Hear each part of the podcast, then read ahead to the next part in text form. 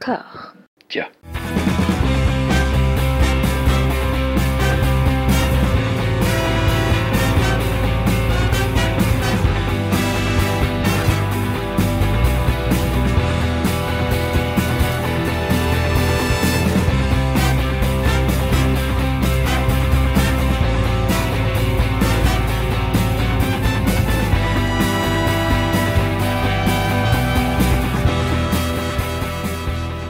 Bonjour et bienvenue à toutes et à tous dans ce format où nous allons passer en revue deux titres qui sont dans les feux de l'actualité, qui ont en commun eh ben, de se dérouler euh, dans la première moitié des années 80 et d'avoir pas mal de cocaïne. Mais c'est à peu près les seuls points communs. Je suis rejoint dans cette délicate mission par euh, mon camarade Lelo Jimmy Batista. Comment ça va? Ça va bien, et toi? Écoute, c'est euh, à, à l'image de cette sélection, une semaine euh, en, en montagne russe avec des hauts, des bas, et puis euh, ma foi, c'est intéressant, Ouais. Pourrait-on dire. Oui. Alors, on va aller très rapidement sur le, le- le premier sujet, qui est un film qui est sorti mercredi dernier, Cocaine Bear, rebaptisé Crazy Bear en français, Euh, une réalisation d'Elizabeth Banks, plus ou moins inspirée d'un fait divers réel, à savoir euh, bah, une cargaison de cocaïne qui tombe au-dessus d'une forêt américaine, qui est tout ou partie ingérée par un ours qui est mort d'une crise cardiaque euh, dans la vraie vie du monde réel assez rapidement et euh, qui pour ce film et devient fou furieux. Alors, on va aborder le, sujet euh, Elizabeth Banks euh, réalisatrice. Je vais crever l'abcès, je vais choquer des gens, je le sais, mais euh, je suis très très très sceptique sur la carrière de réalisatrice d'Elizabeth Banks. Je n'ai strictement rien à foutre de Pitch Perfect 2, c'est là je brise des tabous, des anathèmes, tout ce que je veux. Et, surtout, son Charlie's Angels, moi, m'a m'a- presque énervé en fait, dans, dans, dans le sens où, euh, tu vois, il y a pas mal de, de, comment dire, de procès en wokisme euh, d'Hollywood euh, en ce moment, ce que je trouve complètement exagéré, inapproprié, c'est-à-dire que c'est juste une façon pour Hollywood de se dédouaner à, à peu de frais. et Ouais. Charlie's Angels était complètement là-dedans, mais à un point où, ça, où, où tu sentais vraiment le cynisme de la manœuvre, en fait. Et ben, en fait, ce qui, est assez fou, c'est que. Alors, moi, j'ai juste revu. Je l'ai revu en diagonale euh, parce que tu me, tu me l'avais suggéré pour cette petite émission. Juste pour un, pour, un, pour un peu situer le truc, c'est que hier sur, sur Twitter, je parlais de- du fait que des disques qui étaient sortis quand on était ado, ceux qu'on écoute aujourd'hui, c'est pas forcément les mêmes qu'on écoutait à l'époque. C'est-à-dire que ceux, qui ont survécu quelque part, c'est pas forcément ceux qu'on pensait qui allaient survivre, qui étaient des classiques, qu'on voyait comme des classiques ou des, des trucs qui tournaient en boucle. C'est parfois des trucs assez anodins. Charlie's Angels, c'est un peu l'inverse de ça, c'est-à-dire c'est un film au moment même où il est sorti, tu savais que que dans six mois, ce serait plus regardable. Et presque quand il est sorti en vidéo, euh, c'était déjà un, truc affreux, quoi.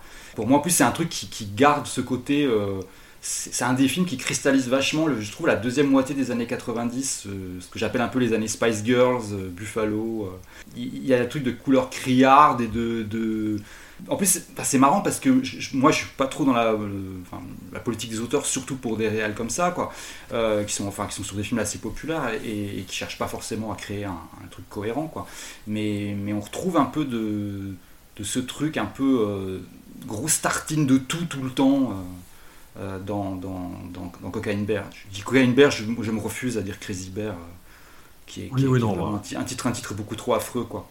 Mais, euh, Mm. mais, mais effectivement, oui, il y a ce truc-là, il y a ce truc un peu cynique et dégueulasse qu'on constate dans plein de films, plein de gros budgets aujourd'hui et, qui est déjà à l'œuvre là. Et c'est assez, euh, assez déroutant à, à voir euh, depuis aujourd'hui.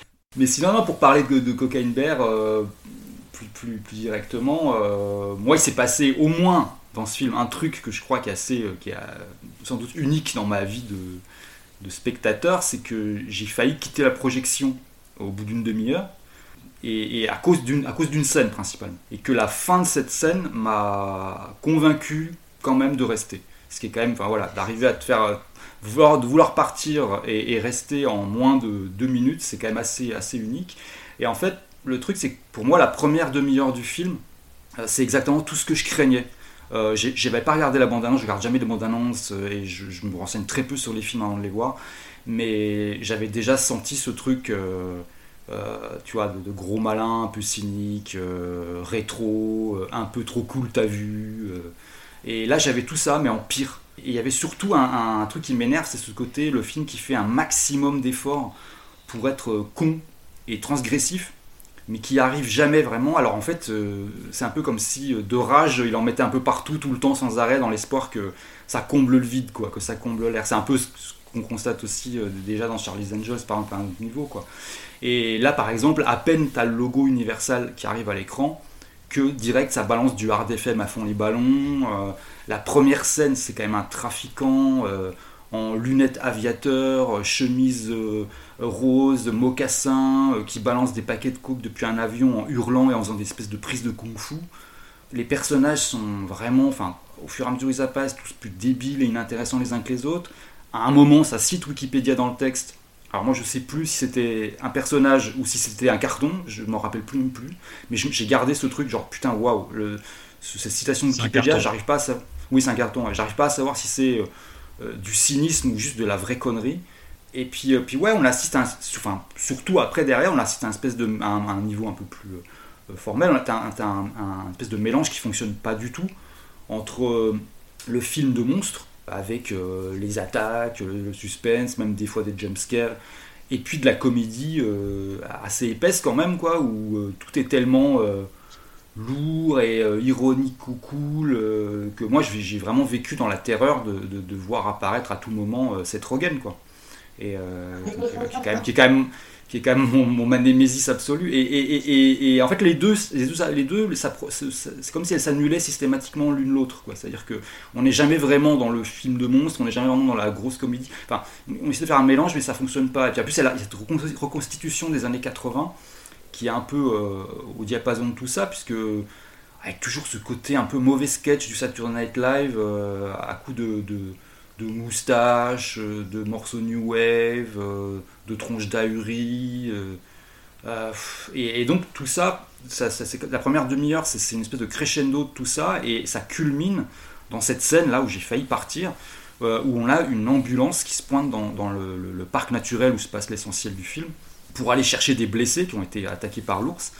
Et l'ambulance repart et elle se fait courser par l'ours tout ça sous fond de, Just Can't Get Enough de, de Dépêche Mode. Et là, vraiment, j'étais prêt à partir parce que je me sentais euh, mais insulté par ce film. quoi.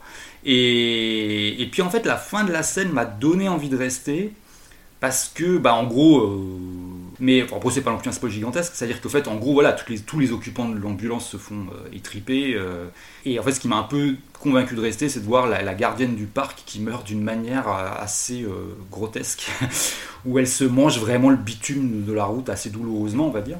Et là, je me suis dit, bon, ok, film, tu marques un point, on va voir ce que tu as d'autre à me proposer, tu vois, mais après, bon, malheureusement même si je trouve quand même les deux derniers tiers du film moins pénibles que le début, c'est quand même euh, voilà le, bilan est quand même pas bien terrible euh, avec euh, bah déjà moi je trouve qu'il y a une même sur un film gros public comme ça, c'est un truc qui m'emmerde vraiment une espèce de paresse scénaristique assez ahurissante. Il y, a des, un festival de déduction miracle et de coïncidences improbables de gens qui sont retrouvés sains et saufs à des moments enfin puis en plus, on a un final euh, qui, est assez décousu et qui en plus lorgne bien bien lourdement du côté du, film un peu d'aventure pour, pour kids des années 80, euh, genre euh, clairement les Goonies, enfin moi ça m'a vraiment fait penser à ça.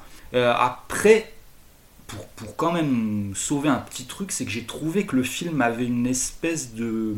à la sortie en me disant j'avais quand même trouvé une espèce de vague charme un peu tordu ça m'a ça, donné un peu l'impression de voir une espèce de version un peu euh, trépanée du bulbe de, de, de ces téléfilms avec, euh, tu sais, avec chien qui parle, euh, que, que, la télévision diffusait volontiers les après-midi de jours fériés, il y a 30 ou 40 ans. Je sais pas si ça se fait encore. Et, et en fait, j'aime pas du tout les effets numériques habituellement. Mais là, je trouve que l'ours et les oursons, parce qu'il y a aussi des oursons, euh, j'ai trouvé qu'il y avait quelque chose qui fonctionnait pas si mal en fait. C'est-à-dire qu'avec les animaux, il y a un truc qui rate généralement au cinéma, c'est que on n'arrive pas vraiment à retranscrire ce truc où quand tu regardes un animal bien dans les yeux et proche, tu sens vraiment une espèce de, enfin, tu sens une, âme en dessous. Enfin, tu sens que c'est vraiment pas juste une, bestiole. Et, souvent aux cinémas, les animaux, ils sont filmés vraiment comme s'ils étaient morts à l'intérieur, Comme si c'était des meubles qui bougent, quoi. et là, j'ai trouvé que étonnamment, malgré les effets numériques, il y avait une impression sur des petits moments, hein, c'est pas non plus tout le temps, c'est un, peu furtif aussi, qui avait euh, une espèce de. En tout cas, une espèce d'amour pour les bestioles qui passait, quoi. Et bon, c'est peut-être involontaire, c'est peut-être moi aussi qui étais fatigué, j'en sais rien, ou de bonne humeur, euh, mais en tout cas, je trouve que ça, fonctionnait à ce niveau-là. Bon, c'est un tout petit truc, mais c'est toujours ça, quoi. Et, euh, et, du coup, voilà, bon, puis après, ça reste un. À l'arrivée, un film sur des animaux qui massacrent des humains, ce qui est quand même peut-être le seul dernier vrai combat euh, qui vaille la peine. Quoi. Euh, je, pense que c'est pour cette raison même que tu es euh, aussi magnanime. Avec voilà, ce, ça, je pense. Avec ce film horrible, quoi. c'est. Non, je, je, je, le dis tout de go, j'ai trouvé ça absolument sinistre, en fait. Mm-hmm. Parce que pourquoi sinistre? Parce que je, t'avais dit, ce mot m'intrigue sur ce film. enfin, le mot associé au film m'intrigue, je trouve. Mais parce que moi j'y vois autant de, de, cynisme que dans Charlie's Angels, mais sur d'autres euh, récupérations et réappropriations putassières typiquement hollywoodiennes contemporaines. C'est-à-dire mm, mm. vraiment euh, cette espèce de, de, high concept gore où les personnages ne sont que des chairs à canon. Mais c'est peut-être la vieillesse qui me fait parler aussi. C'est peut-être le fait que je sois complètement dépassé par justement cette nouvelle euh, tendance ça, ça fait euh, plein d'épisodes que j'en parle, hein, y compris dans, dans, les épisodes Nicolas Cage, mais euh, du, du, fait qu'il y ait une résurgence du gore, mais sous un angle vraiment euh, méchant et, et, et caustique et, et, un peu dégueu. Et moi j'ai l'impression que ça vient beaucoup de Game of Thrones en fait qui, a, ah qui, est une série qui a vraiment euh, décoincé la, la, la, méchanceté et euh, une espèce de ouais de, de, version bileuse et acrimonieuse euh, du gore et de la narration rentre dedans où on va plus ou moins te faire attacher à des personnages et on va te les massacrer sous les yeux tu vois quoi. Il y a ouais, un peu de, de, Walking Dead aussi. Mais après, les personnages d'ici sont même pas attachants, en fait. C'est ça le truc, c'est ça qu'en fait, euh, mm. les deux personnages, à la limite, que, que, que, je trouve un petit peu mieux dessinés que les autres, ça serait euh, celui d'Oshi Jackson. Euh, qui est alors qui est, pas terrible hein, on est d'accord c'est loin d'être son meilleur rôle mais moi mais moi après c'est c'est juste un le côté enfin moi ce qui m'a fait rire chez lui c'est ce truc de, de, me rendre compte qu'il qui qu'il a vraiment repris l'héritage de son père, qui est donc le Ice Cube, euh, et, euh, en fait ce truc de jouer avec une seule, une seule expression tout le long, et qui dit en gros, c'est une expression qui dirait un truc à peu près genre vas-y ça me saoule quoi. Et, euh, et c'est vraiment, il, il est là-dedans et il va jusqu'au bout dans ce registre-là et j'ai trouvé ça euh, assez marrant. Non, pour moi, le seul vraiment personnage qui m'a un peu touché, on va dire, bon après c'est aussi pour des raisons extérieures, c'est que c'est Ray Liotta, c'est son dernier rôle, c'est assez quand même tragique. c'est un peu le, seul personnage un peu réussi et un peu, euh, un peu comment dire, euh, sophistiqué du film, c'est-à-dire que c'est un espèce de dealer un peu craspec, qui, qui, a l'air de pas être redescendu des années 70 parce qu'en fait il est fringué en look 70s au milieu des années 80 ce qui veut dire que dans le contexte il est complètement ringard quoi. Si, ça s'était passé dans les années 90 ou les années 70 c'était super cool. Là on était vraiment dans un truc euh, tu sens vraiment un truc un peu peut-être un truc générationnel et c'est un, un, truc un peu c'est le seul vrai truc avec, avec, un peu de densité quoi. C'est surtout le seul acteur de cinéma en fait parce oui oui voilà. de alors après moi c'est pas pour, euh, pour, pour cracher dessus mais disons que j'ai mm. trouvé ça un peu étrange de, de faire appel surtout à des, des acteurs de séries télé en fait de, bonnes séries télé, en l'occurrence, mm. parce que moi j'adore la série The Americans, il y a trois acteurs euh, qu'on retrouve, quoi. Il y a, il y a Matthew Rice, euh, Kerry Russell et euh, caractère actrice Margot Martindale, bah, c'est qui se fait râper la gueule contre le bitume. Voilà. Alors j'ai complètement halluciné. Il y a Isaiah Whitlock Jr. de The Wire, Mm. Euh, qui ne dit pas sa réplique euh, clé, mais, euh, mais c'est pas grave. Il y a Jesse Tyler Ferguson, qui est surtout connu pour avoir joué dans Modern Family. Il y a Christopher Reeve qui était dans Game of Thrones. Et il y a un TikToker, il y a des gamins, et puis il y a, et puis il y a tu vois. oui, voilà, ça va, c'est un cocktail assez. En plus, enfin, moi, enfin, le, le, truc qui me restera aussi de ce film c'est vraiment de me... enfin, moi je regardais le film et comme à la fin j'étais un petit peu je trouvais ça toujours voilà sinistre c'est pas le mot que j'utilise mais mais j'étais juste un peu navré, mais navré moins, quoi. Et, euh, et, à la fin, le, je me disais, putain, c'est ça la dernière scène qui va rester de Ray au cinéma. Et je, peux la spoiler, c'est. Euh, enfin, il se fait littéralement euh, étriper par deux oursons couverts de cocaïne en hurlant. Et, et c'est ça le dernier plan jamais tourné par Ray ça a quelque chose en fait de très touchant et très déprimant en même temps. Et voilà, c'est un peu à, peu, peu à l'image de, ce qu'on voit dans le film. Quoi. Et, après, comme tu disais tout à l'heure, moi je me demande, j'aurais pas fait le rapport au gore parce que je trouve, qu'il n'y a, pas tellement de gore que ça dans le film. Je trouve juste qu'il y a un côté genre décomplexé sur le fait qu'on tue des gens. Voilà.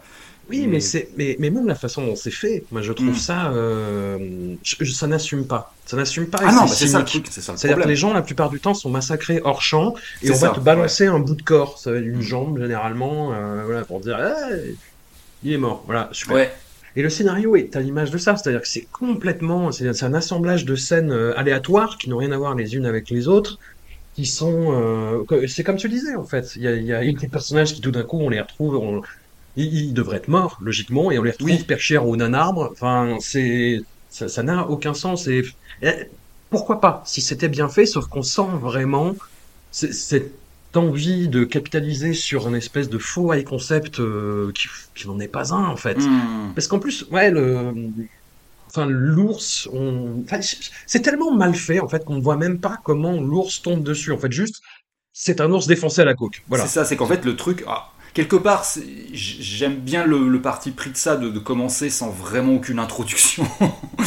mais, mais, mais, par contre, ça fonctionne pas très bien. C'est-à-dire que effectivement, euh, on commence le film, enfin, on voit juste, le, comme je disais, le type qui jette les, paquets de coke. Mais en fait, si on n'a pas vraiment, enfin, j'ai l'impression qu'il part du principe que euh, tout le monde a intégré le, le, ouais, le côté concept du truc, quoi. Que tout le monde a compris que c'était un ours sous coke et qu'en gros, il n'y a pas besoin de, trop rentrer dans les détails. On y va, on commence et. Euh, n'y a pas vraiment de, de, développement. Euh. Mais, mais, effectivement, enfin, moi après, c'est vrai que je, commence, enfin, je commence vraiment aussi à me dire, je sais pas, toi tu parlais de l'âge, moi j'ai plus l'impression que c'est, je mets tout un peu en, euh, dans le contexte, quoi. C'est-à-dire, euh, tu vois, quand tu as vu Astérix et Obélix de, de Guillaume Canet, voilà, tu te dis que ce film-là, au moins, il tient un peu près debout. Il, est vraiment très décousu pourtant. Hein.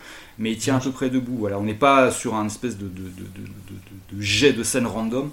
Euh, mais après, moi, ça m'a fait penser à un asylum en fait. Ouais, ouais, ouais. Si, c'est vrai que ça fait, c'est un asylum un peu de luxe quoi. C'est, c'est parce qu'il y a quand même des acteurs connus et, quand même euh, voilà. Mais, euh, mais, mais c'est vrai qu'il y a un côté comme ça quoi. Il y a un, il y a un, il y a un côté l'aventula quoi.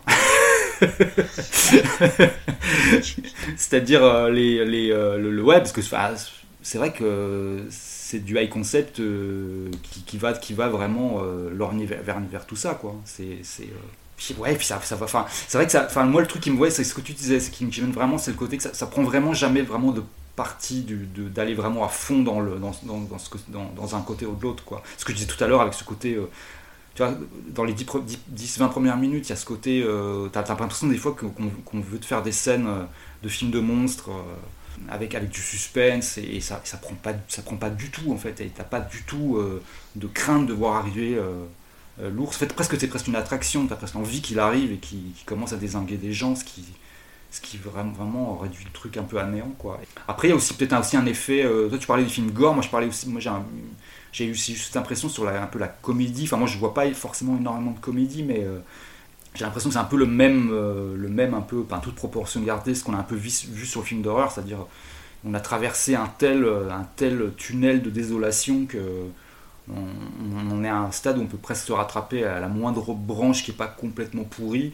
Et c'est un peu ce que, ce que j'appelle, enfin ce qu'on en avait parlé ensemble en plus sur l'effet l'effet smile quoi d'un film comme smile mm. c'est à dire où c'est dans un monde idéal c'est un film vraiment très moyen quoi et dans le contexte actuel c'est une réussite Bon, la Cocaine Bear, c'est pas ça non plus, mais, mais, mais disons que si tu prends la comédie de ces dernières années, je sais pas, euh, pour moi, le niveau zéro, tout ce que je déteste, ce serait euh, The Disaster Artist, par exemple. Euh, C'est-à-dire vraiment le, cynisme dégueu. Et, euh, et, à 10, je mettrais, je sais pas, enfin vraiment pour prendre un truc récent, hein, je mettrais peut-être la Weird, la, la, la, la, vraie fausse bio de, de, de Weird Al avec Daniel Radcliffe, qu'on verra peut-être malheureusement jamais en France euh, vu que c'est un sujet, enfin le personnage euh, n'est plus très connu ici. Ouais, mais faites-le, euh, allez aux États-Unis pour le voir légalement. voilà. oui, carrément quoi. Mais ouais, voilà. Enfin, pour moi, c'est un film qui, qui, que je pourrais presque mettre au niveau de certains Zucker, Abraham Zucker quoi. C'est, hmm. il y a vraiment un truc très drôle. Et en fait, pour moi, entre cette là je viens de citer euh, Weird et Disaster Artist, je me rends compte que l'écart euh, il est plus que de 10 quoi. il est sidéral. et en fait Cocaine Bear là-dedans, ça, serait un peu dans le même sac que, un talent en or massif dont on avait parlé dans, le podcast Nick Cage. C'est-à-dire que c'est pas bon. mais en fait, le problème, c'est c'est là que c'est un peu déprimant, c'est qu'on peut arriver à, en sauver des bouts juste parce qu'il fait pas tout le temps les mauvais choix. C'est-à-dire que il fait beaucoup de mauvais choix, il va partout, souvent dans de mauvaises directions, mais il y a parfois des choses où tu te dis bon, allez, ok, quoi. Ça aurait pu être pire. C'est la même chose, c'est un film pour consommateurs de même en fait. C'est ça, ouais, voilà. Le, fait qu'il y ait un TikToker euh, plus ou moins connu dedans, euh, enfin ça, ça valide ça. Mm. Et puis moi, pour rebondir sur euh, sur une interrogation que tu avais de façon très très très magnanime encore une fois, le, moi quand j'ai vu le, carton avec Wikipédia, c'est censé être une blague, tu vois, c'est censé être justement un espèce mm. de détournement de ça. Mais moi j'ai senti ça, mais comme un gros comme un gros doigt d'honneur de, de pure glandeur, de pur flemmard euh, cynique, quoi. Hmm. Ça m'a même pas fait rire, ça m'a mis en colère. Ah non, mais moi, moi c'est pareil. Enfin, je sais que ce truc de Wikipédia, moi j'ai un carnet de notes, euh, parce qu'en fait, à la base, je devais, je devais faire un papier dessus, mais finalement, je l'ai laissé à quelqu'un d'autre. Et en fait, euh, une des rares notes que j'avais prises, c'était citation Wikipédia avec quatre points d'exclamation autour, tu vois. Euh, et, et, comme, comme j'avais comme le papier, euh, je savais que je le ferais pas, je me, je me suis, j'ai, complètement zappé ça. Mais effectivement, oui, c'est, l'énervement. Je me souviens qu'il était là, quoi, parce que il y a ce truc. Bah, de toute façon, c'est pour ça que je cite, je cite pas cette Rogan à n'importe comment. C'est-à-dire qu'il y a vraiment ce truc de fumeur de joint. Euh, euh, pénible quoi. J'ai dit, mais pas tous les fumeurs de joint dans le même sac. Non, non, c'est ça, je suis désolé, mais, mais, mais, mais c'est vrai que lui, lui, pour le coup, il est. Après, c'est. Ah oui, il a fait beaucoup de mal à la communauté, effectivement. Il a fait, voilà, il a fait, voilà, il a fait beaucoup de mal à la communauté. Euh, et, même, on va me dire, ah, mais il aurait pu apparaître dans le film et se faire étriper, mais même ça, ça aurait été trop. C'est trop. sa présence, non. non, non. Évidemment. Alors, on en est à, grosso modo 25 minutes. Est-ce que c'est pas 23 de trop pour parler de Cocaine Bear Peut-être. Peut-être. Peut-être. Je te propose de passer au sujet suivant qui est autrement plus touffu, un sujet sur lequel on, était déjà euh, revenu dans un épisode passé auquel on vous renvoie, un épisode consacré donc à l'auteur américain Brett Easton Ellis, qui est, qui est un marqueur temporel à lui seul en fait. Hein. Je, suis en train de, revoir pour un futur papier euh, tous les films euh, qui sont liés de près ou de loin à son univers et waouh la capsule. ouais ouais, ouais. Bah, en plus oui au cinéma c'est compliqué parce que ouais ouais. Euh, là aussi bon il y a American Psycho qui sort un peu du lot quoi mais enfin le film notamment le film adapté de Less, Than Zero, enfin Manque Zero qui s'appelle je sais plus comment en français. Neige sur Beverly Hills. Ouais Neige sur Beverly Hills. Celui-là il est assez salé quand même. Hein. Il est horrible. Non, il y a les lois d'attraction de Roger Avary. Ah oui, ah bah oui, j'oublie, ah, il est génial celui-là. Moi je trouve, enfin, c'est le seul que je trouve vraiment euh, de très haut niveau, quoi. C'est une vraie adaptation en fait. Ah, parce qu'en plus les acteurs dedans sont super. Il y a, puis tu retrouves vraiment, enfin, c'est marrant parce que je l'avais vu et j'avais revu le, j'avais relu le livre après. Et les deux ne se ressemblent pas du tout, mais en même temps, tu as vraiment l'impression que c'est la même. Euh, il, a, il, a, vraiment réussi à, à condenser l'esprit du livre dans un film qui a pas forcément grand chose à voir. C'est-à-dire qu'on retrouve des persos, on retrouve des situations, mais enfin, le, boulot d'adaptation qu'il a fait, je trouvais assez exceptionnel sur ce film-là, sur ce, sur ce livre. En plus, c'est vraiment le livre le plus abstrait de Greta Ellis. Quoi. Il, est très, il est assez compliqué à lire parce qu'on passe de personnage à personnage sans vraiment jamais te dire qui est qui. Euh. C'est un livre qui est un peu plus dur à, lire que, que, la moyenne de ces bouquins. Globalement, dans les adaptations cinématographiques, tu as une espèce de, de, vibration euh, qu'on essaye de reproduire, hmm. mais que les limites hollywoodiennes ne peuvent pas vraiment retranscrire. C'est-à-dire que ce soit Neige sur Beverly Hills, euh, The Informers, euh, euh, même The Canyons de, Paul Schrader et, bah, tous les films un petit peu dans cette mouvance-là, t'as toujours le côté hollywoodien qui vient euh, fucker le principe et le jusqu'au boutisme. Enfin là, en lisant The Shards, euh, enfin les éclats donc en français, et ça m'a donné envie de revoir Smiley Face Killer, c'est ça le titre Ouais. Ouais. Qui, qui, qui en fait c'est une, une, espèce de, enfin tu sens en fait, bah, les éclats, c'est un, un, livre qu'il a, qu'il a, qu'il a en tête depuis qu'il a 17-18 ans. Et, mm. tu, te, tu, te, sens qu'il a essayé de distiller ça dans plein de trucs qu'il a fait. Et, et c'est vrai que dans ce Manifest Killers, il y a un peu un fond de ça aussi. Il y a ce truc de, de. Bon, il l'a il a un peu fait complètement différemment, mais, mais euh, sachant que c'est un gros ratage ce film. Hein, mais, euh, J'avais, j'avais gardé une petite, je sais pas, en relisant le livre, je me suis dit, ah putain, je, j'ai presque envie de le revoir. J'avais des, des, souvenirs de ce film qui me remontaient. Et je me disais, tiens, c'est peut-être pas si mal, mais, mais je pense que je vais être très, très vite calmé. Hein, mais, ouais, ouais. C'est, je l'ai revu là. C'est c'est adapté d'une légende urbaine, grosso modo, d'un mm. espèce de, bah, de collectif de, de, tueurs en série euh, qui laisseraient des smileys euh, mm. près, près, de leur forfait, avec des, donc des gens qui seraient euh, suppliciés, harcelés pendant des semaines avant leur mise à mort et jetés euh, dans la mer euh, après ça. C'est un scénario original de Bret Easton Ellis, donc inspiré de cette légende urbaine, réalisé par Tim Hunter, qui est mm. euh, qui est pas hum, forcément voilà le, type le plus inspiré. Et le film, il y a un gros problème de rythme en fait, c'est-à-dire que tu as vraiment une montée en tension pendant une heure, et c'est long mm. une heure en fait, quand il y a vraiment que des espèces d'indices sur des gens superficiels avec des acteurs qui jouent pas super. Ah ouais, et il y a la dernière demi-heure qui relève un petit peu le niveau. Et j'allais dire ouais la vraie adaptation, mais on l'avait déjà dit dans l'épisode de Testonis, de, de l'univers littéraire de cet auteur, ce serait euh, Nowhere de Greg Araki. Oui, c'est ça, carrément, ouais, complètement. Voilà. Mm. Mais avec vraiment des, des licences poétiques. Oui. Plus qu'un peu, ouais. ouais. Mais, mais il y a, enfin, les gens qui, qui, s'intéressent, de toute manière, si tu t'intéresses un peu à Bret Easton je pense que les gens sont déjà passés sur son podcast. Euh, qui, est, payant mais qui n'est pas non plus euh, inaccessible vu qu'on peut y accéder pour pas très cher. Et en fait, il euh, y, a un épisode justement avec Tim Hunter où il parle de Smiley Face Killers pendant une heure et demie. et alors les deux sont tout à fait convaincus que le film est raté. Et, mais c'est assez marrant parce que justement ils, échangent pas mal. et en fait, ils, racontent surtout le fait qu'ils se sont pas vus du tout pour, pour préparer le film. C'est-à-dire que tout s'est fait bah, de la manière la plus hollywoodienne possible à, distance euh, et euh, avec des vagues coups de téléphone de temps en temps. Quoi. Euh, hmm. c'est assez, mais c'est super intéressant.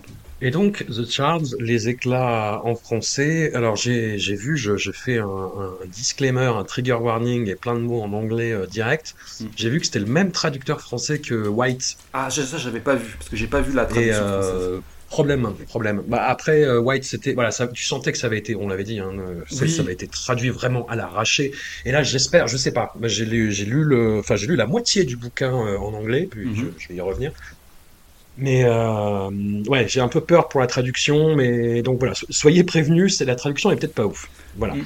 Mais parce que c'est, enfin, je veux pas du tout mettre en, en, cause le traducteur, mais c'est que voilà, les délais sont. Je pense que oui, c'est, c'est vraiment des histoires de délais et de, parce que je pense pas qu'un qu'un traducteur, enfin les, les, les, les, espèces de fautes. En fait, la, traduction de White est pas si mauvaise, mais, mais hum, dans la dans, dans d'attention. C'est juste voilà, il y, a, y, a des, y a des moments où il y a vraiment des, des grosses erreurs, euh, notamment le fameux chapeau euh, America Great Maga, ouais. qui en fait c'est le même mot pour chapeau et, casquette et il a choisi chapeau et effectivement c'est un peu compliqué quoi. Et euh, mais mais je pense que c'est vraiment des, dû à ça, c'est-à-dire que en plus, quand tu sais comment bosser traducteur euh, sur des gros gros projets comme ça, ils sont ils ont très peu de temps. Euh, ouais. Puis c'est un pavé quoi. C'est ouais, 600 pages. c'est que c'est énorme quoi. C'est un, un de ses bouquins les plus longs. Je crois qu'il y a Glamorama qui est plus long. Ouais. Euh, mais sinon, c'est le, le, le, deuxième le deuxième en termes de, de poids. Alors, comme tu le disais, c'est un projet qui lui tient à cœur, et c'est ce qu'il dit d'ailleurs dans les toutes dernières pages, hein, qu'il a, sur, lequel il est revenu euh, plusieurs fois euh, avant que l'inspiration ne lui vienne euh, que très récemment, en fait. Et ça tourne autour de cette époque où il a écrit Moins que zéro, et c'est quelque chose qui l'obsède, parce que son dernier roman, ouvrage de fiction, c'était Imperial Bedrooms, suite impériale, je crois, en français, mmh. qui date de 2010, qui était une suite, enfin une fausse suite, mais quand même une suite de, de, moins que zéro, où on trouvait le personnage de Clé et tout son entourage. Et là, il revient à cette époque-là, mais en faisant euh, vraiment de l'autofiction. Je dis vraiment parce que c'est pas juste de la réinterprétation de faits avec quelques éléments arrangés, c'est on est vraiment, enfin c'est ce qu'il dit, tout, tout, du moins dans, les dernières pages, on est vraiment dans le domaine de la fiction, tous les personnages et toutes les euh, circonstances sont inventés, sauf voilà le personnage principal, ce qui participe du, du doute, mais on va, on va y revenir. Et, et donc, euh, moi, c'est quelque chose qui déjà me passionnait parce que le dernier roman, moi, qui m'avait vraiment botté, et je crois que c'était ton cas aussi, c'était Lunar Park. Ouais. Voilà, qui, avait, euh, c'est pas des problèmes au démarrage, mais vraiment des problèmes, moi je trouvais, dans la structure qui était très répétitive, et, euh, mais qui s'envolait complètement dans les dernières pages. Là, J'avoue que The Chart, donc, qui se passe en 1981 et qui nous plonge vraiment dans la jeunesse dorée de Bret Easton Ellis, qui est euh, bah, un post-adolescent, qui est euh, complètement euh, abandonné par ses parents et livré à lui-même dans un cocon euh, doré euh, de Los Angeles, qui va dans une université extrêmement huppée, qui fricote avec le, le milieu euh, du cinéma, il invente en fait autour de ça ben, voilà, un contexte très très particulier où rôde un, un tueur en série qui s'appelle le Troller. Alors j'ai très peur de la traduction Ouais. française. c'est vrai, quand, quand tu dis troller en français, ça, ça sonne tellement. euh, c'est le chalutier quoi, je crois. non Oui, non, mais oui, le chalutier, mais, mais, euh, mais ce que je veux dire, c'est le, c'est le, la, la sonorité de troller en, en français. quoi. ouais, T'as l'impression de, de lire vraiment le TR-O2-L-E-R. Quoi. ouais, ouais, c'est ça. Bah, je, je sais pas comment il a traduit, mais je- s'il a traduit le chalutier littéralement, ça, ça va être très bizarre aussi. Ouais, ça mais, être- mais ça- passons. Ouais. Et donc on a ce personnage-là qui découvre sa, sa sexualité euh, à, à défaut de l'assumer euh, totalement, qui sort avec la fille d'un producteur de cinéma, mais qui en même temps a des relations avec des garçons un peu à droite à gauche. Et il y a, cette découverte-là, il y a le contexte de, jeunesse un petit peu euh, plongé dans les, plaisirs narcotiques, le cinéma, la superficialité, mais c'est tou- toujours ces violons d'ingres de Bret Easton Ellis, mais là dans un contexte de fiction qui est moi m'a m'a déconcerté. Hein. J'étais un peu fait part euh, au fil de la lecture de, de mes impressions et j'avais l'impression que c'était très très très répétitif et qu'on retombait vraiment dans euh, les, les travers types de Bret Easton Ellis, c'est-à-dire euh, oh là là, euh, je vais à telle soirée, euh, je prends un Quaaludes, euh, je prends un rail de coke, euh, j'enfile un polo Ralph Lauren et je vais dans ma Porsche et euh, c'est Oui, bah c'est c'est- voilà, c'est c'est- forcément il en, il en sort pas. Puis je pense aussi qu'il en joue un peu euh, de toute manière. Tout à fait. quoi. Et alors, ce qui, ce qui m'est arrivé, pour être vraiment euh, dans, dans la transparence la plus absolue, c'est que j'ai perdu ma liseuse au, au milieu du, du Oui. processus de lecture. Du coup, je me suis dit, bah, je vais, je vais écouter le livre audio, sachant qu'il est lu par Bret Easton Ellis lui-même. Mm. Et c'est quelque chose que je conseille. Parce que euh, ça m'a pas rendu euh, le roman tout d'un coup plus passionnant, mais j'avoue que les intentions en fait de Bret Easton Ellis, qui a sa voix, bah, si vous écoutez son podcast, vous savez, hein, qui a une voix euh, très atone, très monocorde, bah ça allait parfaitement avec la, le- la, la narration et dans les intentions, dans les dialogues surtout en fait, la façon dont, dont il faisait sonner les dialogues, moi ça, euh, j'y voyais un petit peu plus clair et je me disais ah, intéressant, Intéressant. Il y a quelque chose qui m'a beaucoup plus euh, happé à partir de ce moment-là. Donc je, je conseille, écoutez euh, si vous avez l'occasion euh, le livre audio euh, chez, chez Audible.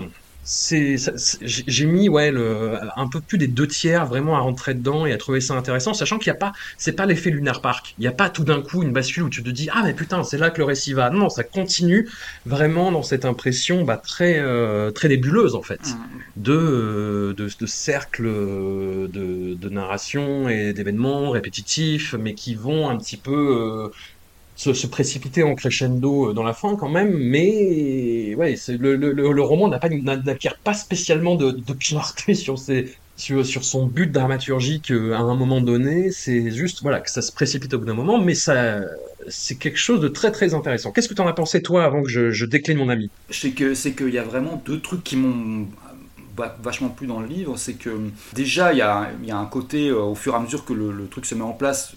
On a l'impression qu'il est en train de faire son testament, quoi.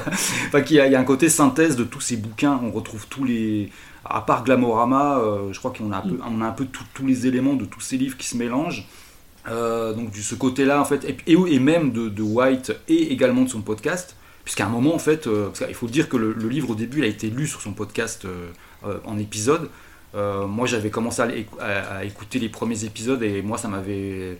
Enfin, d'une semaine sur l'autre, ou tous les 15 jours, c'était un peu compliqué, donc euh, j'ai laissé tomber au bout de deux ou trois et j'écoutais le podcast, j'allais directement au, passage euh, invité et tout ça. Et à un moment, il va voir The Shining au cinéma et on, dirait qu'on est presque sur son podcast, c'est-à-dire que il, il commence à te parler de, ses souvenirs euh, autour du ciné, de, même du tournage du film, il donne des détails qu'il n'aurait pas donné habituellement dans ce contexte-là. Et, euh, et en fait, il le refait plus plus tard d'ailleurs. Euh, donc C'est assez, c'est assez bizarre. Et, mais en fait, ce, qui, que j'ai trouvé vraiment qui était vraiment intéressant et qu'il a confirmé dans les interviews que j'ai pu, lire après, c'est que, en fait, effectivement, c'est un livre qu'il a, commencé, enfin, qu'il avait en tête depuis qu'il a 17-18 ans. Et il disait, j'ai vraiment, enfin, je suis content de ne pas l'avoir écrit à l'époque parce que quand il a, essayé de l'entamer à l'époque, il l'avait fait exactement comme Monk Zero, c'est-à-dire avec ce truc un peu euh, froid, minimaliste, détaché. Et ça marchait pas, effectivement. Et en fait, effectivement, je crois que ce bouquin était fait pour être écrit euh, bah, par quelqu'un de plus âgé. Et puis, il y a injecté ce truc bah, de, ce qu'il est aujourd'hui, c'est-à-dire un mec de 57 ans avec euh, le, fait que le livre il est assez euh, il est plus intense que, que la plupart de ses bouquins il, est moins détaché moins euh, froid quoi et, et, puis surtout il y a un côté vachement romantique dedans dans, dans le sens bah, c'est à dire le côté je sais pas je trouve qu'il y, a vraiment un truc non mais il y a un truc genre tu sens que enfin il y a de la nostalgie il y a un truc enfin tu sens qu'il est vraiment investi par ce qu'il raconte même si effectivement il y a toujours ce côté, il y a toujours quand même ce côté. Bah, moi, le truc qui m'a failli me faire sortir du livre à un moment, c'était les dialogues. Euh, les, dialogues, enfin il y a de nombreux dialogues qui en fait ne vont nulle part et qui durent parfois genre, sur 4-5 pages. Ouais, mais justement, en fait, moi, c'est ça qui m'a perturbé euh, tout le coup, parce que tu parlais de la, scène où il parle de, Shining. Hmm et où il t'explique, euh, ouais, moi je, je, me suis passion pour Stephen King, j'ai lu Shining, je trouvais ça super. Euh, il te raconte effectivement des anecdotes de tournage qu'il a suivi dans la presse. Il dit c'est super, ouais, voilà, je voulais être euh, pas à la première séance, mais à la deuxième parce que je sais qu'il y a moins de monde et qu'en même temps c'est mm. plus cool. Et en fait, il repère donc ce personnage qui va devenir central dans l'intrigue, Robert Mallory. Qui, qui, qui, décrit comme un, comme un dieu, il est fasciné, et il dit voilà, j'ai observé ce mec, et le film, bah, j'en ai, ai rien à foutre finalement. Oui, c'est ça. Et, et tu dis, et en fait, en gros, tu es plongé dans les pensées de, ce personnage, donc Brett, Brett Easton Ellis, et tu n'as de cesse de ressasser les mêmes choses en permanence. Et ce qui est très bizarre, et ce qui m'a vraiment, moi, euh, pris, à rebours, c'est que justement, en fait, les dialogues sont des choses qui adressent toutes ces obsessions, mais où il fait, il fait mine il est complètement déphasé avec ses, contemporains, en fait, avec ses camarades de classe, ah avec ses, ces, objets de fascination euh, érotique essentiellement et euh, amoureuse, croit-on. Mais voilà, et, et les gens lui disent, mais euh, là, ce, truc, ce mec, t'en penses quoi? Il fait quoi? Le, mot qui revient à chaque fois pour, pour décrire son état d'esprit, c'est confused. Oui, c'est, en fait, c'est marrant parce que tu me l'as dit hier, effectivement, et j'ai, je suis retourné voir, parce qu'en plus j'ai le bouquin en papier, mais en, aussi en liseuse. Euh, et, et, en fait, j'ai fait une recherche confused. Il y a effectivement, je ne sais pas combien de résultats. Euh, et j'étais là, effectivement, le, truc revient tout le temps. Mais moi, c'est vraiment cet truc, ouais, les, de dialogues où en fait ils prennent quatre pages pour. Euh, il y, a un côté un peu. et je ne sais pas à quel point c'est voulu, à quel point ça, va dans le côté de la parodie ou, du, ou au contraire, si c'est un truc très sincère, j'en sais rien du tout mais il y a un côté presque Hélène et les garçons, enfin très sitcom, quoi. Le, côté genre. Euh, c'est souvent quand les, personnages se confrontent en plus, parce qu'il y a une attente, tu te dis, bon, ça y est, là, il y a un truc qui va exploser. Et c'est très genre. Euh, qu'est-ce qu'il y a Ça va pas euh, ah, Je peux pas te dire vraiment. Non, laisse tomber, laisse tomber. Mais allez, dis-moi, dis-moi, quoi. Je vois que ça va pas. Mais non, non, non, c'est rien, c'est rien. Et en fait, ça peut comme ça durer sur trois pages. Et t'es là, genre, non, mais arrête, enfin, passons à autre chose, quoi. Et, ce truc-là est assez perturbant au début. Et en fait, au bout d'un moment, euh, j'avais presque l'impression que ça devenait un, comme une, enfin, ça faisait partie du truc, quoi. C'était, comme une ponctuation, quoi, comme un, truc qui venait marquer euh, les, les, les, les, passages de chaque chapitre, ou je sais pas. Mais justement, dans l'interprétation vocale de Brett Easton c'est là où ça m'a sauté un peu à la gueule. C'est-à-dire mm. qu'il te fait trois pages où il te décrit très précisément tel personnage et pourquoi il a tel potentiel érotique. Mm. Il y a quelqu'un qui lui, qui arrive et qui lui demande mais t'en penses quoi? Et il fait what? Et euh... ouais, c'est moi, c'est vraiment quand j'ai fini le, livre en me disant voilà, qu'est-ce qui, qu'est-ce qui, qui remonte un peu à la surface. Et, c'est vrai qu'il y a beaucoup, bah, il, y a, il y a vraiment ce truc de nostalgie euh, assez euh, douce amère. Enfin, c'est-à-dire que c'est pas une nostalgie un peu dégueulasse ou quoi, c'est vraiment un truc. Euh, tu sens vraiment que voilà, il, y pense enfin, fréquemment à ces, les lieux, les cinémas, les endroits. Enfin, et puis aussi le côté. la façon dont il dilue le truc, mais il arrive parfois à, remonter, enfin à, faire un, comment dire, il y a des moments qui sont hyper forts et puis en fait qui sont finalement traités presque comme un peu tout le reste au milieu de tout le reste il n'y a pas vraiment de enfin il va pas il va pas comment dire exploiter forcément euh, certains moments euh, comme il aurait pu et j'aime bien pour ça aussi quoi c'est pas typiquement euh, l'espèce de relation très bizarre qu'il a avec ce producteur de cinéma qui essaye de lui. Enfin, en gros le drague en lui faisant miroiter un, scénario, l'écriture d'un scénario.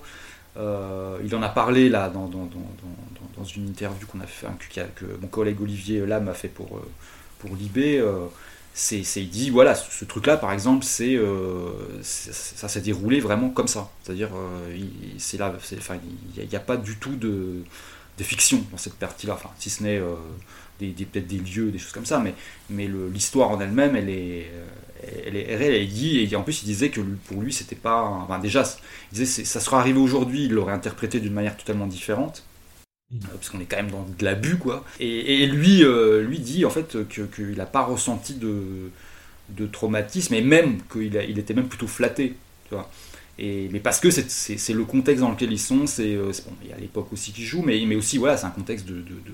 Moi, j'ai pas grandi dans ce milieu-là du tout, mais quand il raconte des trucs, je me dis mais c'est pas, enfin, t'es forcément tourne pas de la même manière quoi. Euh, quand tu vis dans un lieu où tu te fais draguer par le père de ta copine euh, avec qui tu es euh, uniquement pour des raisons un peu sociales.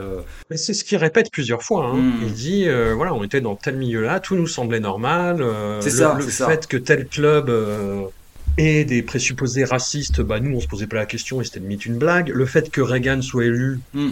Oui, voilà, c'est ça. On s'en foutait, tu vois, quoi. Et, et moi, enfin, et j'ai dit qu'il n'y avait pas, euh, comme dans Lunar Park, vraiment de, de, de, passage où tout d'un coup le style éclairait tout. Mais il y a cette scène que tu as évoquée, mm. justement, où, où, il y a, où il est euh, bah, abusé par ce producteur-là, en fait. carrément. Et, et moi, c'est ça qui aurait limite pu m'interroger aussi dans la démarche de Pretestoni sur la fascination qu'il a pour cette période-là très précise de sa vie, hmm. qui pourrait être tangente, qui pourrait être craignos et tendax. Hmm. C'est-à-dire pourquoi quelqu'un de près de 60 ans continue à écrire sur des, euh, des jeunes gens de 17, 18, 19 ans euh, qui batifolent entre eux, tu vois? Est-ce que c'est pas un, peu glauque? Mais je pense qu'il est vraiment dans cet éther-là et dans cette fascination de, ce moment euh, doré de sa jeunesse, en fait, vers lequel il ne cesse de revenir. Et justement la façon qu'il a de décrire Terry, donc le, hmm. le producteur qui l'approche, moi, ça, ça, disqualifie toute euh, voilà, approche glauque de, ce sujet-là, parce qu'il décrit ça euh, vraiment de façon euh, très claire et évidente. Hmm. Ce qui est très paradoxal, parce qu'effectivement, comme tu le dis, la situation telle qu'elle est décrite, c'est un viol. Ouais, voilà. Et lui dit non, derrière il dit non, non, ça va, ça va.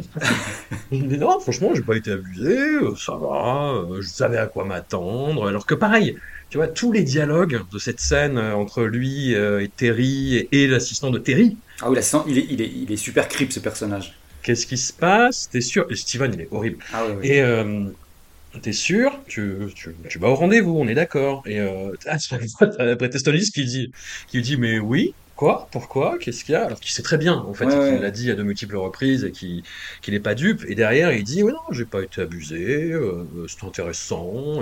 Et t'as quand même une scène derrière où euh, il a un haut le cœur euh, au moment de bouffer, tu vois. Oui, c'est ça. Mais c'est, dans, dans, bon, je vais je vais pas spoiler toute son interview à Olivier, mais donc, mm. mais c'est vrai qu'il y a un moment, enfin, il, parle beaucoup de physique, par exemple, c'est-à-dire qu'il dit moi, enfin, la nostalgie qu'il a de cette époque-là, c'est aussi parce qu'il dit, bah là, à l'époque, moi j'étais un super beau gosse, euh, euh, je baisais euh, à droite, à gauche, etc. Et qu'en fait, bah forcément, dit maintenant, voilà, j'ai une relation stable, mais je, suis conscient aussi que voilà, je, suis un, vieux gars, j'ai plus, j'ai plus physique là, et, et, en fait, ce qu'il disait, c'est que voilà, c'est que ce, cet abus dont il a été, été victime, c'était, euh, il disait aussi, voilà, c'était aussi une preuve qu'il était euh, hyper attirant et quelque part, c'était à la fois dégueulasse et en même temps, il, en tirait une espèce de satisfaction aussi. C'est assez étrange comme sentiment, quoi. Et, euh, c'était 1980. Voilà. Tu vois, il n'y avait pas du tout ces préoccupations. C'était pas vu, c'était limite pas vu comme, voilà. Ouais, ah bah dire que oui, oui, c'est vrai que c'est. Il y a agression sexuelle à l'époque, non? tu es allé dans le bungalow, euh, voilà. Ouais, voilà. Et euh, non, enfin, puis en plus, il, il, arrive à diluer ça dans une scène qui a. Enfin, moi, je trouve cette scène, elle est assez marquante parce que elle, elle a ce truc un peu euh, hyper horrible et en même temps assez comique parce que, enfin, lui, il arrive. Enfin, j'en avais parlé un petit peu dans, le podcast Nick Cage parce avait, ça m'avait fait penser à un truc. Il lui, il lui offre un, un, plan de scénario, voilà, en sachant très bien que c'est un prétexte et. Et lui, il n'a pas vraiment bossé non plus de son côté. Il arrive avec une vague histoire et l'autre l'écoute en lui faisant miroiter. Et en fait, ce, moment où il, pitch l'histoire et, pendant que le producteur l'écoute en se disant très bien que bon bah il, va en finir très vite et pour baiser derrière, il y a un truc vraiment euh, à la fois horrible et assez drôle aussi quoi, qui est très difficile à, maintenir. tu peux très vite tomber dans un truc de très très très mauvais goût. Euh, et là cette scène là elle, est assez assez puissante là-dessus quoi. Et euh, mm. Non ouais mais c'est c'est il y, a, y a un truc par moment aussi qui est. Enfin, moi je trouve que dans le. En plus, c'est marrant parce que j'ai lu pas mal de, de, jeunes auteurs américains dernièrement et euh, il y a un truc qui revient souvent, c'est euh, cette vibe que moi j'appelle la vibe euh, atelier d'écriture américaine, tu vois. on a l'impression que tout le monde essaye de, dégobiller ses tripes sur le papier, de, raconter les choses au plus, au plus tellement, tellement vrai et tellement, pas, tellement sale que ça devient presque illisible, quoi. Et en fait, je trouve que d'arriver à faire vraiment vrai et sans phare et assez hardcore sans pour autant tomber dans un truc, euh, je sais pas, la foire à la, gerbe, quoi. Euh, hmm. C'est assez compliqué parce qu'il y a effectivement plein plein de jeunes auteurs qui font un peu du, ce que j'appelle moi du ouais voilà du, truc de, d'atelier d'écriture, c'est un peu du post Dennis Cooper, c'est un peu genre du, genre on va y aller à fond, à fond dans le plus trash et dans le plus glauque et dans le plus truc pour bien montrer qu'on a conscience de la réalité de pure réel, de la vraie vie et ça, au final, tu te retrouves avec un texte qui est encore qui, est presque de la science-fiction, quoi. Et, euh, et, arriver à faire un truc assez crade, trash, vraiment proche du sol, et en même temps qui, te donne une impression de, de, pouvoir exister, euh, c'est assez compliqué, quoi. Il y a une une autrice, la Otessa Moshfegh, qui a fait un, bouquin de, de, nouvelles qui est vachement bien à ce niveau-là, où elle va vraiment, elle, parle vraiment des gens un peu euh, de manière très crue, très, très sordide, mais elle arrive toujours à, en sortir un truc euh, hyper fort. Quoi. Et, euh, et lui, là, ce que j'aime bien, c'est que dans, dans, dans, dans, The Shard, c'est qu'il il peut arriver à des trucs comme ça, des trucs vraiment dégueulasses, mais en faire quelque chose de d'assez fluide, quoi, d'assez...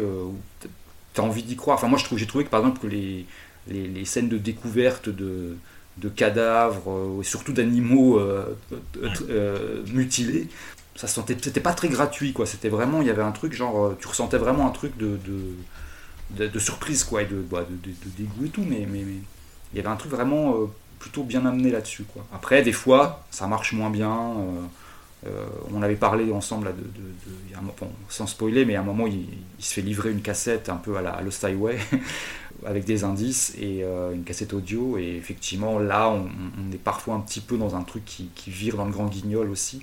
Ce passage dans le livre audio, je te l'ai dit, il est euh, à, la fois euh, ça marche parce que la description de la scène est, euh, assez terrible, mm. mais il y a, bah, t'entends la, la, voix d'un d'un bourreau, mm. d'un tueur, et Bret Easton le fait avec une. Alors que la, plupart du temps, tu vois, il est plutôt atone, à, à part quand il fait la surprise et qu'il fait des what? Ouais.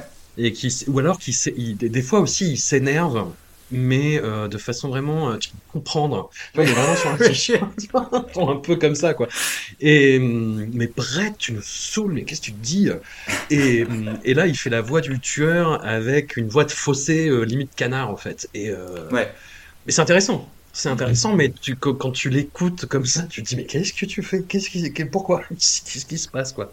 C'est un peu, euh, ça m'a j'ai revu euh, L'éventreur de New York de Lucio Fulci, je sais pas si, je sais pas si tu vois. Ouais, ouais, ouais, bien sûr. Bah, le, le, tueur fait la voix de Donald Duck, bah, ça m'a, ça m'a rappelé ça, en fait. D'accord. Non, mais c'est, euh, ouais, ça, oui, enfin, en plus, cette scène, elle est, elle est, enfin, j'imagine, à l'audio, c'est hyper compliqué parce que déjà à l'écrit, il y a un côté, ouais, voilà, il y a un côté grand guignol, donc c'est, super compliqué de le, de le faire passer de manière assez, comment dire, crédible et, et, qui est vraiment l'impact voulu, quoi. Mais euh, non, puis après, ce que j'aime, ce que j'aime bien, c'est qu'effectivement, enfin, on parle, as parlé tout à l'heure de sur Lunar Park, c'était un peu une, il avait envie un peu de rendre aussi hommage à Stephen King parce que c'est quand même une, influence qu'il revendique souvent. Et là, j'ai l'impression qu'il a, il y est allé un peu plus franco, quoi. Euh, mm. Dire qu'on est quand même dans un globalement, même si on est très, enfin voilà, il y a des moments très éthérés et tout ça, on est quand même euh, presque dans un thriller, quoi. Si on garde l'essentiel. Mais après, c'est compliqué parce que c'est très euh, Bret Easton Ellis mm. dans le sens où euh, le personnage n'est pas sympathique du tout. Oui, vraiment. Sûr, Enfin, il, mouline les mêmes obsessions paranoïaques qui ne font qu'aller en empirant au fur et à mesure du bouquin, parce que bizarrement, il est assez prude sur la prise de cocaïne. Mm. oui, c'est beaucoup moins. Ouais, il y a beaucoup moins. C'est plutôt oui des qualudes. Mais bon, chacun son, son délire. Hein. Mais c'est surtout ces, ces, petits camarades qui, qui, sont à fond dans la, dans la chenouf. Mais non, non, il est dans un délire clairement paranoïaque. En fait, il a une obsession sur un, personnage, donc qui, qui voit la première projection de, de, Shining. Et euh, voilà un personnage dont il apprend certaines choses. Et en fait il est il, reste sur ses euh, sur ses connaissances sur ses trucs ses secrets euh, qui sont pas si sulfureux que ça en plus. Mais qui pour lui sont des indices clairement que le mec est mm. louche et a des attentions pas net et, euh, et, voilà. Et il mouline vraiment là-dessus quitte à s'aliéner tout son entourage quoi. Et ça ne va euh, qu'en voilà qu'en empirant. Et en fait ça, ça, prend de plus en plus de place dans le bouquin. Et c'est ce qui rend le personnage de plus en plus déphasé. Et hum, j'ai fait une, une, petite blague en me disant bon bah si c'est lui le tueur euh, tu, tu, me payes un coup à boire et tu me fais oui et non. Mais justement c'est ça qui est euh, voilà je, je, je, spoil un peu mais le, bouquin est ambigu d'un bout à l'autre. Et il, il, maintient cette ambiguïté de façon euh, assez maligne. Et ce qui me dérangeait, ce côté euh, répétitif, nébuleux, laborieux dans les dialogues, mm. c'est ce qui fait que le bouquin est, finalement assez passionnant et intéressant. Et ce que Ellis a fait mieux depuis Lunar Park. Mm. Non, en fait, en plus, bah, moi, la, la, la, grosse critique, on va dire, essentielle que j'avais après l'avoir lu, c'était que le bouquin avait peut-être pas assez été édité. C'est-à-dire, euh, je pense qu'il y a 200 ou trop, peut-être même 300 pages de trop, si, si vraiment on veut aller à l'efficace, quoi, tu vois. Après, tu peux dire la même chose d'American Psycho. Ah, tu vois. C'est sûr. Mais, mais justement, c'est, et, en fait, je me suis dit, je sais pas, je suis pas, je suis plus tellement sûr de ça, en fait. Parce qu'effectivement, le côté long te perd, parce que moi, l'air de rien, je l'ai lu euh, sur un, enfin, je, je l'ai pas lu, je l'ai lu assez vite quand même, mais je l'ai quand même gardé trois bonnes semaines, quoi c'est assez plaisant en fait d'être dans ce truc où tu, tu, restes dans cette espèce d'univers un peu euh, un peu euh, qu'en plus euh, que tu peux t'imaginer très facilement et pour lequel tu as des repères mais, mais qui qui est tellement ouais tellement évanescent. Il y a ce truc enfin il y a vraiment un côté peut-être pas j'ai tout à l'heure je disais les garçons c'est faudrait plus trouver un truc américain mais, mais j'en ai peut-être pas assez vu. mais euh, mais il y, a, y, a, vraiment ce côté euh, ouais, série, euh, série d'ado, mais dans lequel il aurait, il aurait injecté une espèce de, ouais, voilà, de, truc paranoïaque complet. Un type de Lonely Island qui avait fait une parodie d'une de, série qui s'appelle The O.C. et ils avaient appelé, appelé ça The Boo ouais. pour euh, Malibu. Et euh, ça m'a fait un peu penser à ça. Tu vois, c'est que des personnages qui font ouais, C'est ça quoi. Même s'il y a des personnages inventés, euh, il y, a, y, a, y, a, beaucoup beaucoup de personnages qui existent, enfin qui, ont, qui sont vraiment les, les, les personnages qu'il a connus à l'époque et dont il a juste changé des petites choses quoi. Mais et tu te dis, mais parce que tu disais tout à l'heure, effectivement, le, personnage principal, il est assez il est assez antipathique, mais ils sont presque tous antipathiques en fait. C'est un peu que c'était déjà le cas dans, dans Manque Zéro et, euh, et, dans d'American Psycho, etc. Mais, non, moi j'ai trouvé, enfin vraiment, je me suis dit, en lisant ce bouquin, je me suis surtout dit, j'espère qu'il va pas nous faire euh, nous capoter la fin parce que nous faire un twist dégueulasse euh, où on va. Parce qu'en fait, il y a un moment où on revient dans le Bret Easton d'aujourd'hui. Il y a un moment où il parle de, souvenirs qu'il a avec, avec un, comment, un amant dans les années 90. Et euh, c'est marrant parce que je me suis rendu compte, parce que, alors, en termes de musique, je crois, que c'est, le plus, c'est, sans doute son livre le plus chargé. Hein. Euh, il, cite, il, cite, vraiment énormément, énormément, énormément de, de, titres et de groupes. Euh, et en fait, sur, sur, les, sur YouTube ou sur les, plateformes, il y a des gens qui se sont amusés à faire des playlists avec tous les titres qu'il cite. Et euh, je, les avais consultés en, commençant de lire le livre et je, voyais que dans quasiment tout, il y avait euh, Losing My Religion d'REM. Et je me disais, mais qu'est-ce que c'est que ce bordel? Pourquoi tout le monde a mis Losing Alors que c'est un titre qui est sorti, mais dix ans après les, faits qui sont racontés dans le bouquin. Et effectivement, c'est juste qu'en fait, un moment, il sort du livre pour raconter un souvenir des années 90 et euh, d'un amant qu'il avait avec qui il écoutait tout le temps ce disque d'REM. Et je me suis dit, hein, il va peut-être nous faire un, un, un Lunar Park, justement sortir du bouquin pour vraiment euh, aller vers quelque chose de plus allégorique et tout ça.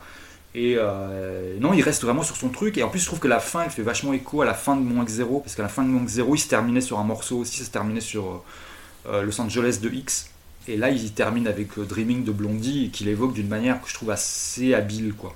Et surtout quand tu quand tu connais un peu le dessous du livre, ce côté un peu genre bio, qui en est pas vraiment une, qui est, une grosse fiction, mais qui en même temps contient énormément de vrai, quoi, et où il y a beaucoup de, fantasmes de lui, quoi, aussi. Euh, donc voilà, non je sais pas, je trouvais quand même que voilà, c'est pas un bouquin où tu, tu, que tu refermes en disant genre putain euh, génial, euh, mais il te, il te, il reste, il te reste vraiment quand même et ça travaille quoi, c'est à dire que tu, tu, comme je disais tout à l'heure, voilà ce truc, moi j'ai un moment je me disais non vraiment il y a un truc qui va pas, c'est la longueur, mais sinon c'est super, mais et en fait tu te dis non mais non cette longueur en fait je crois qu'elle est, elle, colle parfaitement au truc. Et ça fait partie de ces trucs où tu changes un peu ton avis au fur et à mesure et où tu tu vis un peu avec et c'est un peu les meilleurs trucs quoi. C'est un peu les meilleurs que ce soit en livre en film ou quoi que ce soit c'est vraiment ce qu'il y a de mieux quoi. Et euh, non non puis c'est vraiment aussi voilà quand c'est quelqu'un qui a, compté à un moment pour, pour toi c'est quand même cool de, de, voir revenir à un truc euh, aussi euh, réussi quoi ça reste euh, attaché à, ouais, à la période de la post-adolescence. Oui, voilà, c'est ça. C'est euh, le, la découverte du sexe, euh, des, des, des, des, produits psychotropes. Non, puis là, enfin, moi, comme, en plus, moi, je viens principalement du milieu musique, etc. Et, Ça fait partie des auteurs que les gens qui n'ont jamais lu commencent à lire à un moment où il s'intéresse à ça, quoi. C'est-à-dire, euh, ce que c'est, bah, dans, mon, dans que ce soit tous ces bouquins, Manque Zéro, American Psycho, il y, a, toujours. Euh, à l'époque où American Psycho est sorti, euh, moi j'avais 15-16 ans, il était interviewé dans tous les magazines de musique. Parce que, parce que son, son, ses livres étaient très, très axés là-dessus, quoi. Enfin, même si ça parlait pas de ça, il y avait toujours une ambiance musicale qui était quand même assez particulière et qui, et qui fonctionne toujours bien, quoi. C'est-à-dire que c'est. Enfin, quand tu lis Moins que Enfin moi je le relis, j'aime bien de, de, le relire ou d'en relire des bouts et, tu, sens vraiment la musique de cette époque-là. Et pareil pour American Psycho qui, est vraiment, enfin même, s'il est sorti au début des années 90, euh, l'action se passe plutôt vers 87-88 et c'est vraiment euh, cette, vibe de, la musique des charts de l'époque. Mm. et euh, qui marche sûrement plutôt bien puis en plus après ce que j'aimais bien c'est que des fois dans American Psycho il en jouait d'une manière assez drôle quoi. C'est à dire que dès, qu'un personnage rentrait dans une boîte de nuit il y avait toujours Need You Tonight in Excess qui passait tout le temps. Et c'était vraiment un truc un peu marrant. Et là euh, le côté name dropping infernal dans The Shards peut parfois être un peu euh, un peu enfin c'est pas que c'est saoulant mais c'est qu'il y a un côté genre putain tu vas vraiment nous tout nous lister quoi Bon, après, il y, a des, il y a des artistes qui reviennent. Il y a, il y a Costello, évidemment. il y a Duran Duran, il y a Dépêche Mode. Mm. Il a ses petits, ses petits prefs. Ouais, ouais, c'est vrai.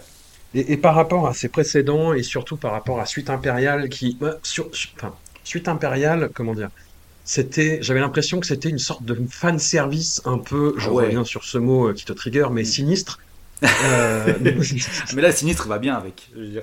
Ouais. Non, non, mais où vraiment, voilà, il reprenait les personnages de moins que zéro, il était dans des situations absolument atroces, et où, surtout, c'est ça qui est affreux, c'est que dans moins que zéro et les doigts de l'attraction, t'as des bons personnages féminins. Hmm. Là, les personnages féminins euh, étaient vraiment réduit à des espèces de, de, de, fonctionnalités sordides hmm. qui étaient vraiment euh, voilà je, je, je, vais, je, vais, vous faire du mal en, en martyrisant ces pauvres personnages là là il y a un petit peu de ça on va pas se mentir hmm. mais les personnages ce qui est très paradoxal parce qu'on est vraiment dans l'esprit de ce personnage là et qui euh, bah, découvre vraiment et explore son, son, son homosexualité euh, mais il garde quand même voilà, un regard sur les personnages féminins, sur sa petite amie, qui relègue vraiment au second plan de façon terrible, mais qui arrive à exister à la fin du livre, de façon que j'ai trouvé absolument euh, saisissante. Mhm. Et puis un personnage pour lequel il a une fascination euh, qu'il a du mal à s'expliquer, qui est euh, Suzanne Reynolds, qui est sa meilleure amie.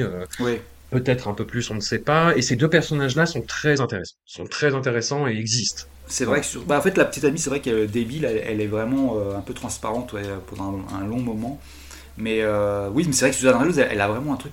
C'est enfin, un personnage intéressant parce qu'effectivement, tu le comprends pas complètement. parce que tu sens que, genre, euh, c'est un peu la plus jolie fille du lycée, etc. Euh, la, fille ultra populaire et tout, mais il arrête pas. Enfin, il y a toujours un truc un peu, un peu, un peu dark sous-jacent. il y a toujours un truc. Enfin, tu, sens en tout cas qu'elle va, que ça va devenir un personnage un peu pivot, quoi. Et, mm. euh, et ça l'est, parce qu'à un moment, il y, a, quand même des, des, choses qui se passent assez, euh, assez, assez particulières avec elle. Et, euh, et ouais, non, non, vraiment, elle, ce personnage-là, ouais, ça pareil, m'a beaucoup plu également. Quoi. Effectivement, oui. mais Imperial Badrooms, j'ai l'impression que c'était. Oui, voilà, toi, tu fais une fin de service, je pense que c'est peut-être plus juste. Mais il y avait un côté vraiment brouillon, effectivement.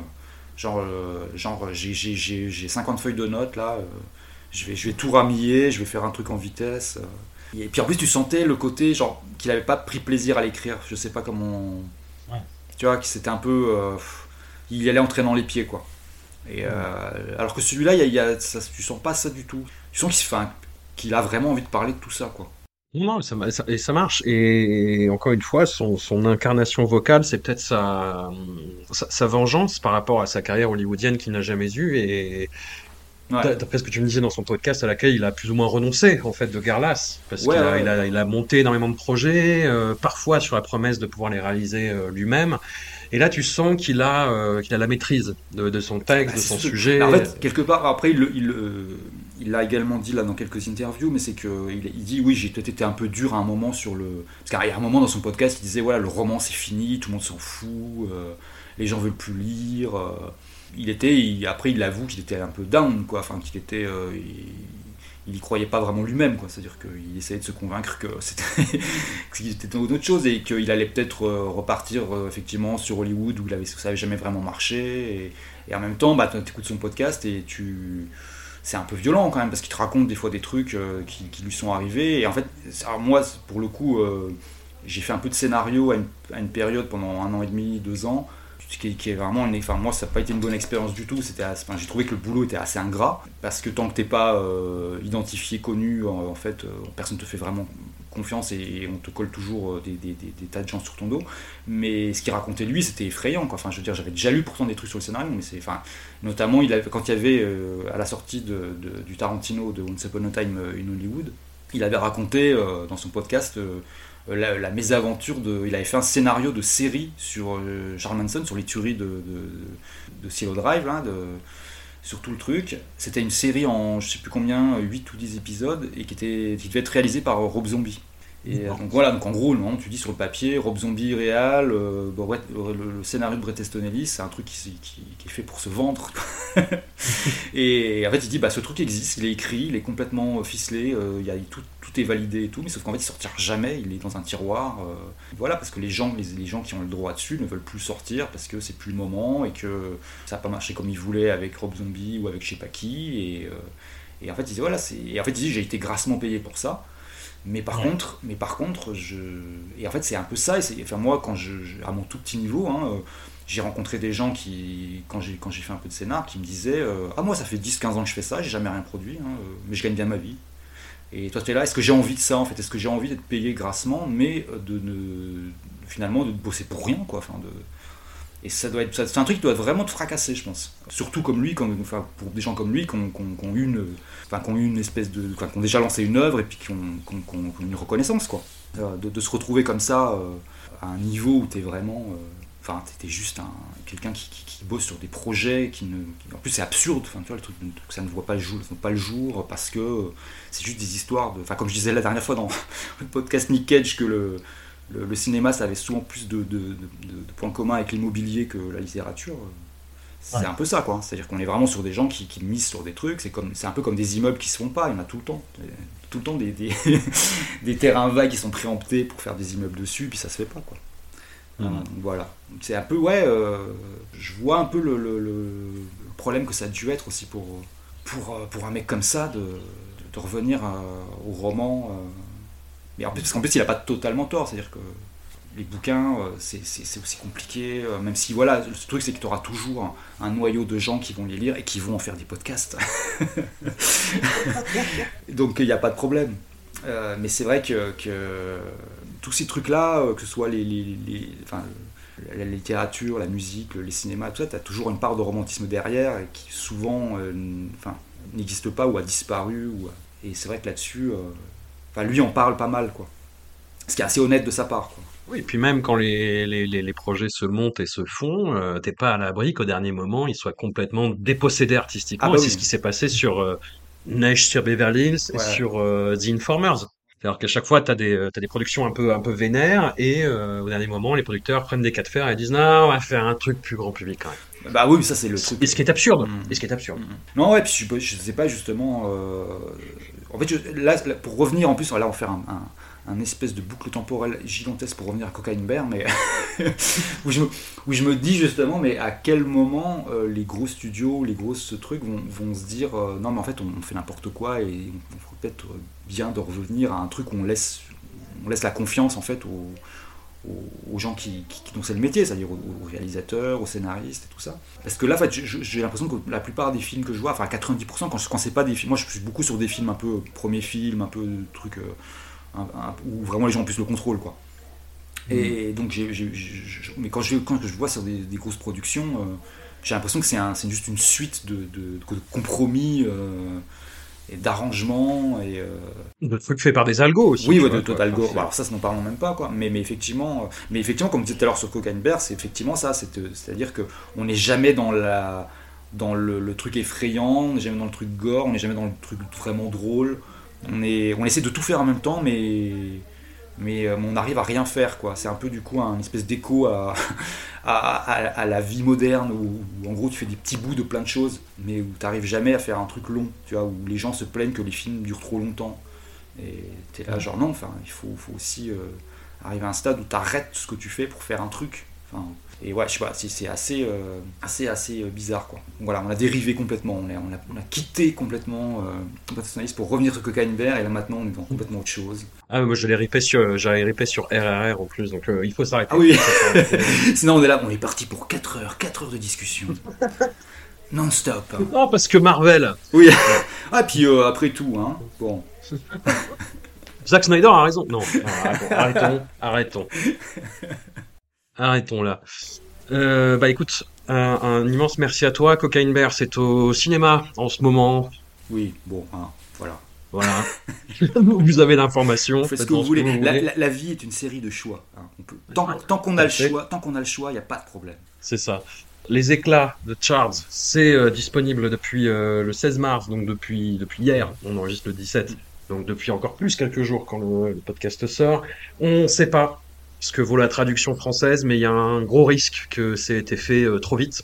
Voilà. Un- ça a pris un peu plus de temps que White quand même. hein. Donc, euh, Ouais. ouais, je pense qu'ils ont quand même dû apprendre, enfin, ils ont quand même dû euh, se, se dire qu'ils avaient quand même un peu merdé sur White. J'en sais rien, Mm. parce que tu vois, il y, a- il y a un problème sur les traductions de Stephen King chez Albin Michel, et rien à battre. Ah oui, ah, ça par contre. Rien je- à battre, ça continue à être traduit avec le cul euh, hyper rapidement, et, et voilà, donc... euh, Après, il y, a- y y carrément un autre problème, c'est qu'on on parlait il n'y a pas très longtemps, euh, je crois que c'est sur Twitter, il y a, il y a des, carrément des cas maintenant où, de- où le, le traducteur n'est même plus cité, donc euh, Ouais. euh, bon. Si, si les mecs, si, si on commence à faire comme ouais, justement comme les scénaristes, ou genre non, je veux pas que mon nom apparaisse sur ce, sur ce projet, Euh, ou alors juste que c'est c'est les, juste les éditeurs qui en ont rien à foutre, c'est un peu compliqué quoi. C'est ça. Et nous, bah, on se retrouve pour euh, le nouvel épisode de Nick Fury. je, je ne sais quand, mais on s'est dit euh, un peu plus rapidement que la dernière fois. Ouais, ouais, ouais. Voilà. Même si ça arrivera de toute manière beaucoup trop tôt et, Ouais. et que ce sera beaucoup trop dur et beaucoup trop. Il y a un film qui sort au cinéma en plus là. On fait de l'oublier à chaque fois, mais il y en a. Ah oui, je sais- bah, et là il y a une série qui arrive, quoi. enfin il y a quand même une, une série de 2-3 films qui, qui, qui vont débarquer euh, dans les 6 mois là. Ouais, Ça va être dur. ouais, ouais, ouais, ouais. ouais. Bon, merci à toi quand même. Et puis, euh, Il n'y a pas de problème. Et puis donc euh, voilà, je te, je, je- donc je, je te payerai non pas une pinte de bière mais de cidre. Du coup, Tout vu que le, le- le- tout, est, tout ça est très ambigu. voilà. À la prochaine. La prochaine.